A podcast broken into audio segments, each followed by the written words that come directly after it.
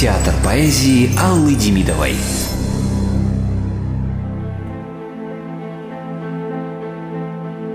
Доколе мир стоит, доколе человеки жить будут на земле, да то ли черь небес, поэзия для душ чистейшим благом будет.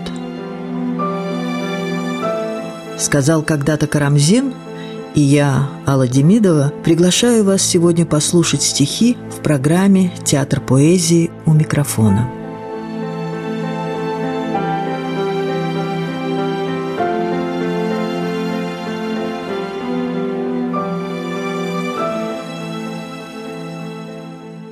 Здравствуйте. Я как-то разбирала свои дневники и наткнулась на одну запись 83 -го года. Была на выставке Арбениной Гильденбранд. Прозрачные акварели, пейзажи с людьми, такие видения из гриновских алых парусов. Но Ольга Николаевна Арбенина Гильденбранд знаменита даже не как художница, сказать честно. Она знаменита и осталась в памяти как муза гениальных поэтов Гумилева и Мандельштама, которые оставили прекрасные стихи, посвященные ей. Ольга Николаевна Арбенина была младше и Ахматова, и Судейкина. Она родилась в конце XIX века в Санкт-Петербурге, в актерской семье. Родители Ольги Николаевны были актерами в Малом театре Петербурга. Мать – актриса Панова, а отец э, взял псевдоним Арбенин.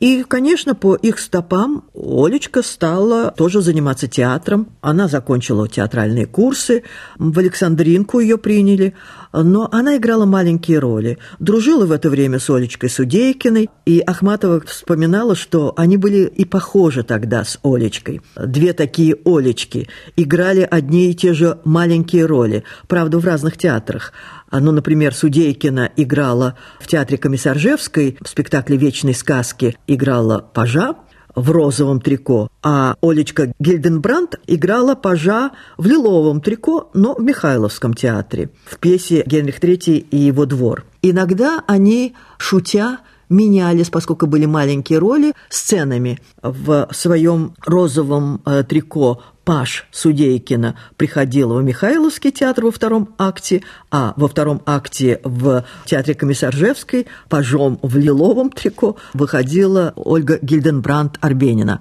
И надо вам сказать, что это никто практически не замечал, ну, кроме своих.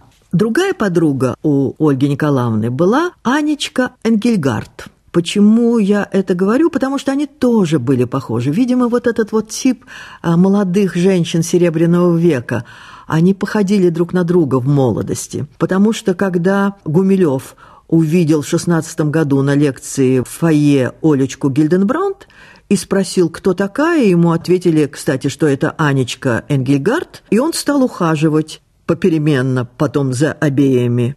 Ну, потом он в 18 году выбрал все-таки Анечку Энгельгард, и она стала его женой.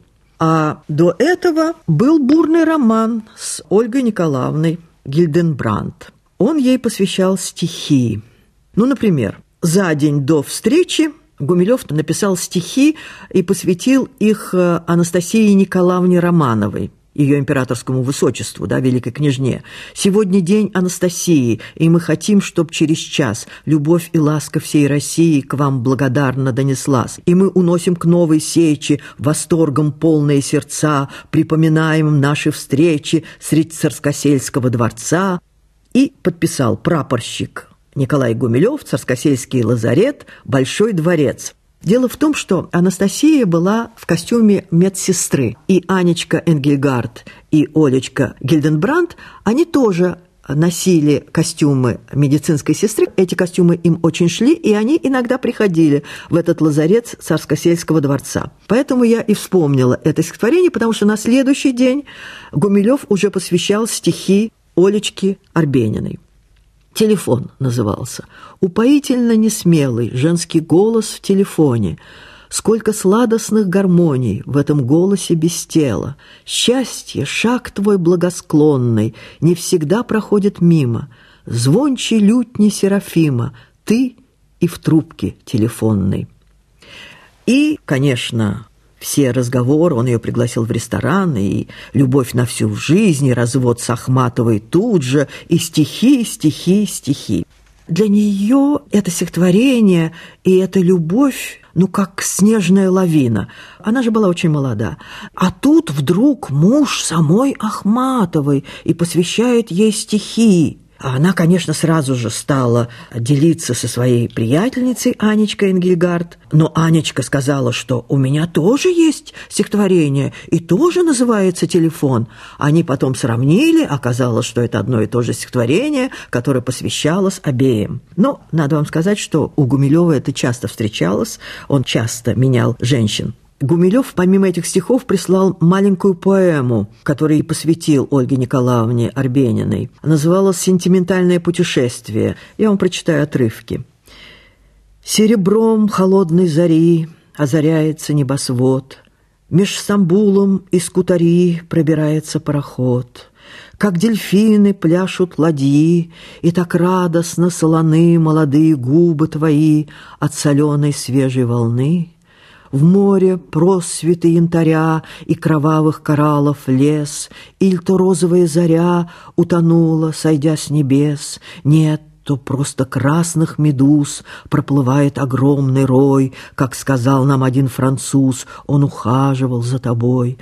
И дальше я рассказываю тебе, овладев рукою твоей, о чудесной, как сон, судьбе, о твоей судьбе и моей. Вспоминаю, что в прошлом был месяц черный, как черный ад. Мы расстались, и я манил лишь стихами тебя назад.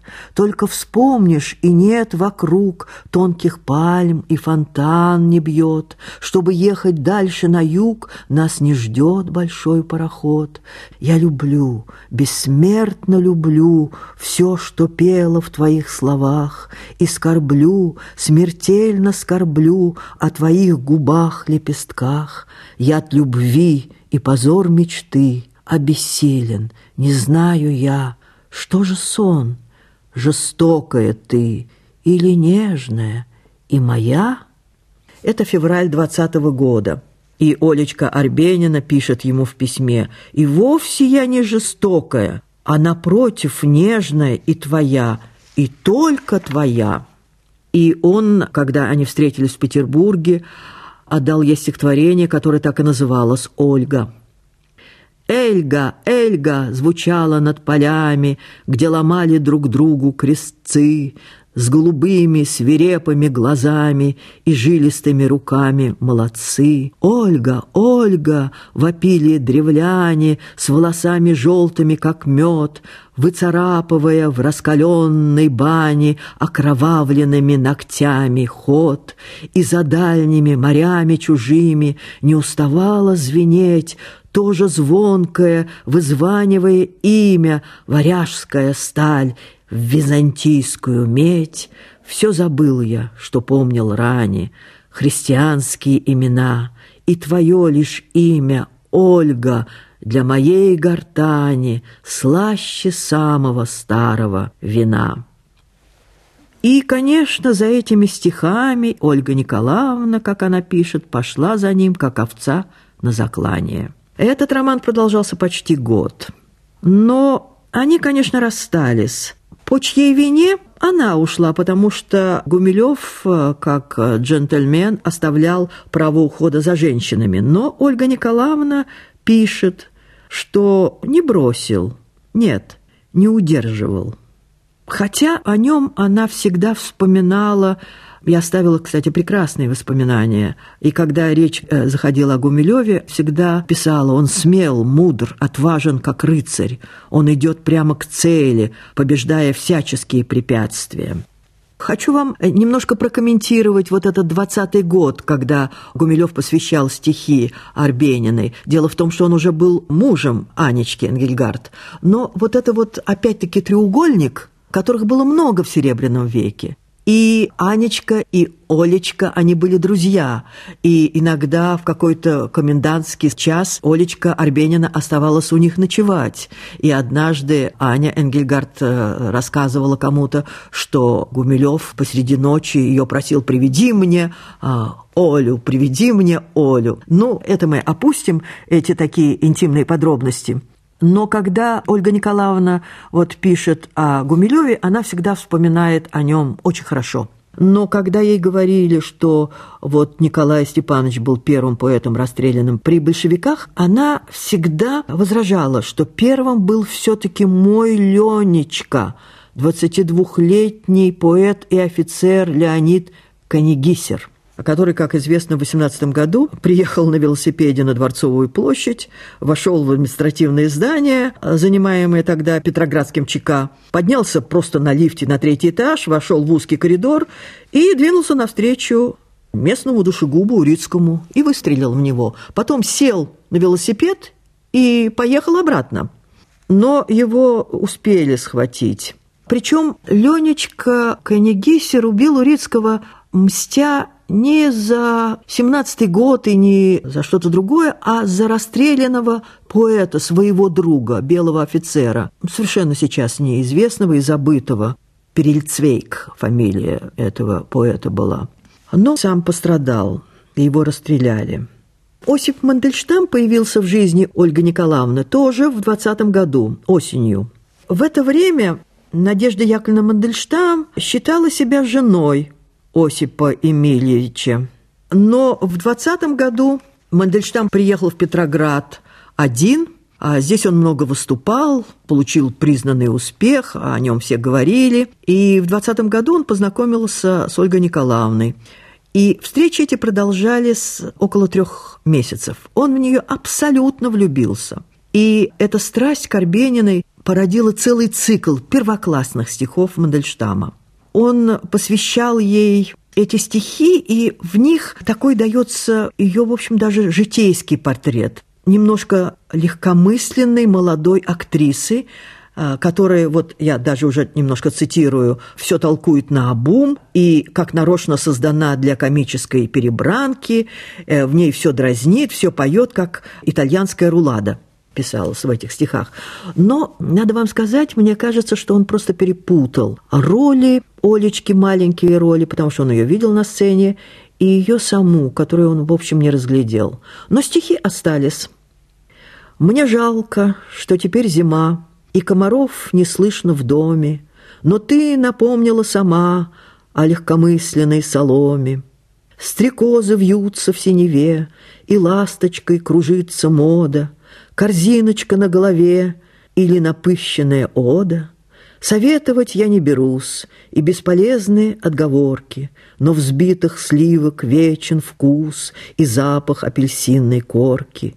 Ты все толкуешь на обум, от этого ничуть не хуже. Что делать? Самый нежный ум весь помещается снаружи. И ты пытаешься желток взбивать рассерженную ложкой. Он побелел, он изнемог, и все-таки еще немножко. И право, не твоя вина, зачем оценки и изнанки? Ты как нарочно создана для комедийной перебранки. Конечно, он ее выдумал, потому что она была и умна, и глубока, но, видимо, в жизни играла вот эту вот роль такой легкой а, Олечки Арбениной, маленькой актрисы театра Петербурга.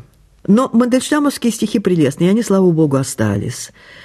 Я наравне с другими хочу тебе служить, От ревности сухими губами выражить. Не утоляет слово мне пересохших уст, И без тебя мне снова дремучий воздух пуст. Я больше не ревную, но я тебя хочу, И сам тебя несу я, как жертва палачу. Тебя не назову я, ни радость, ни любовь, На дикую чужую мне подменили кровь. Еще одно мгновение, и я скажу тебе, Не радость, а мученье я нахожу в тебе. И словно преступление меня к тебе влечет, Искусанный в смятенье вишневый нежный рот. И все, чего хочу я, я вижу наяву, Я больше не ревную, но я тебя зову. А это ревность к Николаю Гумилеву, потому что у Олечки Арбениной был этот роман 20-х годов и с Гумилевым, и с Мандельштамом. А еще через а, несколько дней Мандельштам опять пишет ей стихи. Возьми на радость из моих ладоней немного солнца и немного меда, как нам велели пчелы Парсифоны. Не отвязать неприкрепленные лодки, не услыхать в меха обутой тени, не превозмочь в дремучей жизни страха. Нам остаются только поцелуи, мохнатые, как маленькие пчелы, что умирают, вылетев из улья. Они шуршат в прозрачных дебрях ночи, их родина — дремучий лес тайгета, Их пища — время, медуница, мята. Возьмишь на радость дикий мой подарок, Невзрачное сухое ожерелье Из мертвых пчел, мед, превративших в солнце. И тут же вслед за этим стихотворением появляется «Когда психея жизни спускается к теням, полупрозрачный лес вослед за Парсифоной, слепая ласточка бросается к ногам с тигийской нежностью и веткою зеленой. Навстречу беженке спешит толпа теней, товарку новую встречая причитанием, и руки слабые ломают перед ней с недоумением и робким упованием. Кто держит зеркальце, кто баночку духов, душа ведь женщина, ей нравятся безделки, и лес безлиственный прозрачных голосов, сухие жалобы кропят, как дождик мелкий. И в нежной сутолоке, не зная, что начать, душа не узнает прозрачные дубравы, дохнет на зеркало и медлит передать лепешку медную с туманной переправы. Но, как известно, одно из заданий Афродиты для Психеи было спуститься в Ваид. И вот э, стихотворение Михаила Кузьмина, которое написано было через 10 лет после этого мандельштамовского стихотворения. И в жизни Кузьмина Ольга Арбенина сыграла, ну, в общем, не самую веселую роль потому что она отняла у Кузьмина его последнюю любовь Юрочку, Юркуна. Но об этом немножко попозже. Так вот это стихотворение Михаила Кузьмина, посвященное Ольге Арбениной Гильденбранд. «Сколько лет тебе, скажи, психея? Псюхи, милая, зачем считать? Все равно ты будешь, молодея, в золотые рощи прилетать. В этих рощах воздух непрозрачный, испарений и туманов полн. И заливы спят под тучей мрачной В неподвижности тяжелых волн. Там пустые темные квартиры, Где мерцает беловатый пол, Или ночи северной Пальмиры, Или невиданный пустынный мол.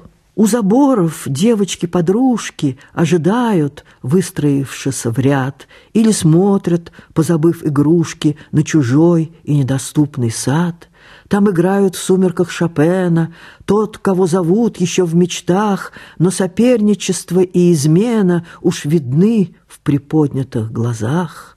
Там по царским дням в парадной ложе восседает Смольный институт, а со сцены на туман похожи лебеди волшебные плывут. Но сквозь пар и сумрак розовея золотая роща нам видна, и пути к ней, юная психея, знаешь, молодея, ты одна.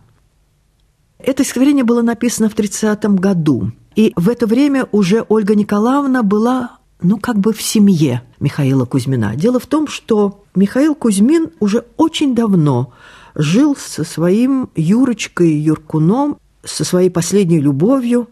Кузьмин из него сделал писателя, поэта – Юркуна даже тогда читали, издавали. За его внешность и за манеру одеваться прозвали Дорианом Греем. Но в 21 году Юркун где-то встретился с Олечкой Арбениной. Кузьмин, понимая, что возникла любовь и тяга между Юрочкой, его любимым Юрочкой, и Ольгой Арбениной, Кузьмин обращается к своему верному оружию, к стихам, и посвящает опять-таки стихотворение О.Н. Гильденбрандт. «Любовь чужая зацвела под новогодней звездой, и все ж она почти мила, так тесно жизнь ее сплела с моей чудесной судьбою. Достатка нет, и ты скупец, избыток щедр и простодушен, с юницей любится юнец, но невещественный дворец любовью этой не разрушен. И эта тесная связь продолжалась до а, смерти Михаила Кузьмина в 1936 году. Но своего Юрочку Ольга Арбенина принимала таким, каков он есть, со всеми его недостатками и достоинствами. Но когда арестовали Юркуна в 1938 году и в этом же году расстреляли, Ольга Арбенина не знала, что его расстреляли, и до конца своей жизни, она умерла в 1978 году, она писала письма Юрочке, Юркуну туда, иногда их не отсылая. Без слез читать их невозможно. Ну, например, маленький отрывок. «Юрочка мой, пишу вам, потому что думаю, что долго не проживу. Я люблю вас, верила в вас и ждала вас много лет. Теперь силы мои иссякли. Я больше не жду нашей встречи. Больше всего хочу я узнать, что вы живы, После этого умереть. Будьте счастливы. Постарайтесь добиться славы. Вспоминайте меня, не броните. Я сделала все, что могла. Мне удалось спасти очень многое из наших писем, рисунков, рукописей. Дневник Михаила Александровича, его ноты, мои портреты, ваши работы, наши любимые коллекционные номера. В моем большом горе бывало иногда весело. Я думала о вас все время. И 1978 году, 27 апреля, в светлый четверг, Ольга Николаевна Арбенина пишет маленькое стихотворение Юрию Ивановичу Юркуну. «Мой бедный мальчик, ты стал мне сыном, неясным смыслом прощальных дней, а был мне братом, во тьме Вергилием, не знавший счастья любви моей». Я вспоминала Олечку Арбенину Гильденбранд не только потому, что она явилась музой Гумилева, Мандельштама, Кузьмина, и ей были посвящены эти прекрасные стихи, но она была таким типичным воплощением женской судьбы, такой некоторой сельфидой Серебряного века. Недаром остались а, акварели Юркуна, ее портреты – такие летящие, абсолютная осоль гриновская из алых парусов. И поэтому вслед Палладе, вслед Судейкиной, вслед Андрониковой Олечка Арбенина встает музой Серебряного века и остается в нашей памяти. Всего вам доброго. До новых встреч. Известные и неизвестные поэтические шедевры в программе «Театр поэзии» Аллы Демидовой.